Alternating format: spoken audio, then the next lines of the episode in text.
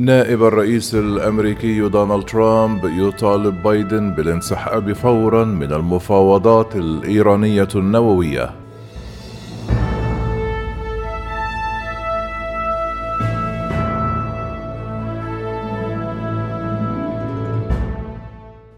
زار نائب الرئيس الأمريكي السابق مايك بنس مقر حركة المعارضة الإيرانية الرئيسية في تيران ألبانيا يوم الخميس حيث أشاد بمن قتلهم النظام الإيراني وجهود المقاومة المستمرة أدان الرئيس جو بايدن وسياساته لتفكيك التقدم الذي تم إحرازه في تقويض دعم طهران للإرهاب ووجودها لتطوير سلاح نووي.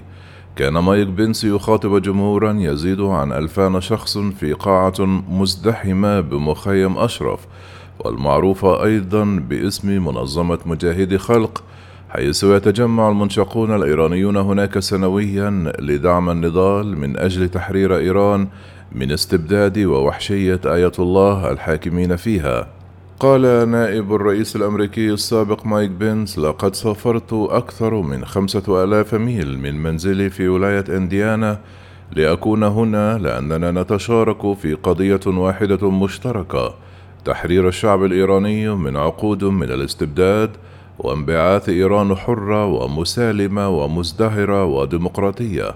هذه هي الفرصة الأولى التي أتيحت لي لزيارة ألبانيا منذ أن أنهيت فترة ولايتي كنائب لرئيس الولايات المتحدة الأمريكية بينما لم أعد أتحدث نيابة عن الحكومة الأمريكية فإنني أتحدث بثقة فيما يتعلق بآراء ملايين الأمريكيين ويمكنني أن أقول لجميع المجتمعين هنا بما في ذلك العديد من رفاقي الأمريكيين أن الشعب الأمريكي يقف معكم ونعمل من أجل الحرية في إيران. قالت مريم راجوي الرئيسة المنتخبة للمجلس الوطني للمقاومة الإيرانية وهي منظمة شريكة لمنظمة مجاهدي خلق. قالت قبل ثلاثة أيام كانت بداية العام الثاني والأربعون لمقاومتنا الوطنية ضد نظام الملالي.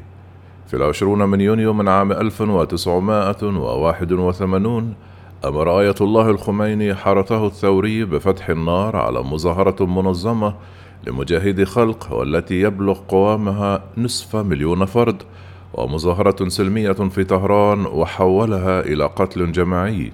في الليلة نفسها بدأت عمليات إعدام جماعية دون تحديد هوية الضحايا رأيت في متحف المقاومة لمحة عن معاناة الشعب الإيراني في ظل حكم الملالي ومقاومته للنظام. ألف سجين سياسي عذبوا على يد نظام الشاه أو الدكتاتورية الدينية الحاكمة. كما شكرت راجوي بنس على دعمه ليس فقط عندما كان نائبا للرئيس ولكن أيضا عندما كان عضوا في الكونغرس وحاكم ولاية إنديانا. قالت إنه أيد باستمرار الدعوات لإنهاء النظام في طهران أو الانتخابات المزورة بوضوح وعقود من القمع. قال نائب الرئيس الأمريكي مايك بنس أن القضية التي تكرس المقاومة الإيرانية نفسها لها هي الحرية وأن العالم يجب ألا يصمت ابدا كما انتقد الرئيس السابق باراك أوباما وجو بايدن لدعمهما على مضض الدعوة إلى العدالة.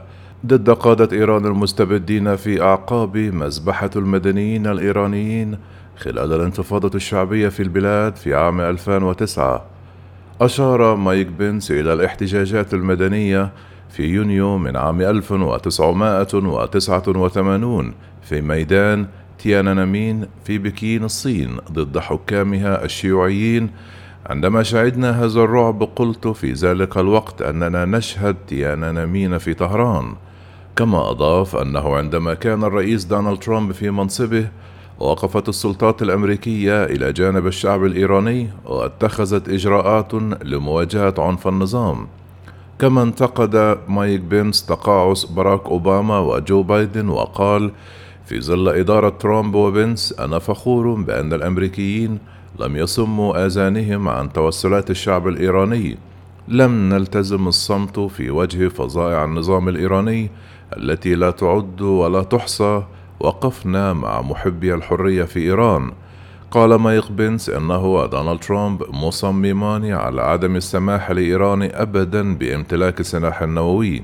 كما أضاف نائب الرئيس الأمريكي السابق ترامب جئت إلى هنا اليوم لأقول ببساطة أننا نقف بشكل لا لبس فيه إلى جانب الشعب الإيراني واحدة من أكبر الأكاذيب التي باعها النظام الحاكم للعالم. هو أنه لا يوجد بديل للوضع الراهن ولكن هناك بديل بديل جيد التنظيم ومجهز تجهيزا كاملا ومؤهل تماما ومدعوم شعبيا. اسمحوا لي أن أشكر مريم رجوي وجميع الذين تجمعوا هنا في أشرف ثلاثة لتقديم الأمل للشعب في إيران وحدات المقاومة الخاصة بكم والتزامكم بالديمقراطية وحقوق الإنسان والحرية لكل مواطن. هي رؤية لإيران حرة ومصدر إلهام للعالم. يريد النظام في طهران خداع العالم للاعتقاد بأن المحتجين الإيرانيين يريدون العودة إلى دكتاتورية الشاه أيضا. لكن خطة مريم رجوي المكونة من عشر نقاط لمستقبل إيران.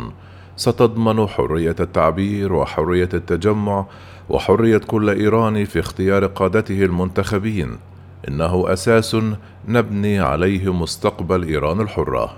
عملت منظمة مجاهدي خلق على إنشاء شبكة مقاومة سرية داخل إيران تشارك في جهود لتحدي النظام وقمعه.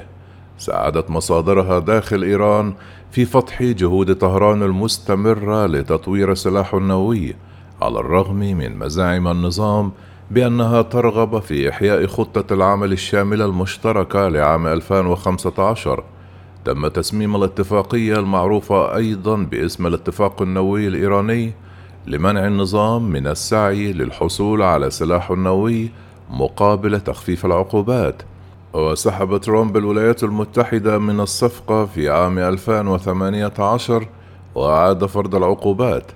انتقلت المقاومة الإيرانية إلى ألبانيا عام 2016 بعد مغادرة العراق حيث أقاموا معسكر أشرف واحد وأشرف اثنان يطلق عليهم اسم أشرف تكريما لأشرف رجوي المسؤول الشهير في مجاهد خلق الذي كان سجينا سياسيا في ظل نظام الشاه وقتل على يد النظام الإيراني في عام 1982 يتميز أشرف ثلاثة بمباني بيضاء ضخمة إلى جانب نصب تذكارية لآلاف المعارضين الذين قتلوا على مر السنين بما في ذلك شعلة الحرية الخالدة لحقوق إيران ومتحف المقاومة.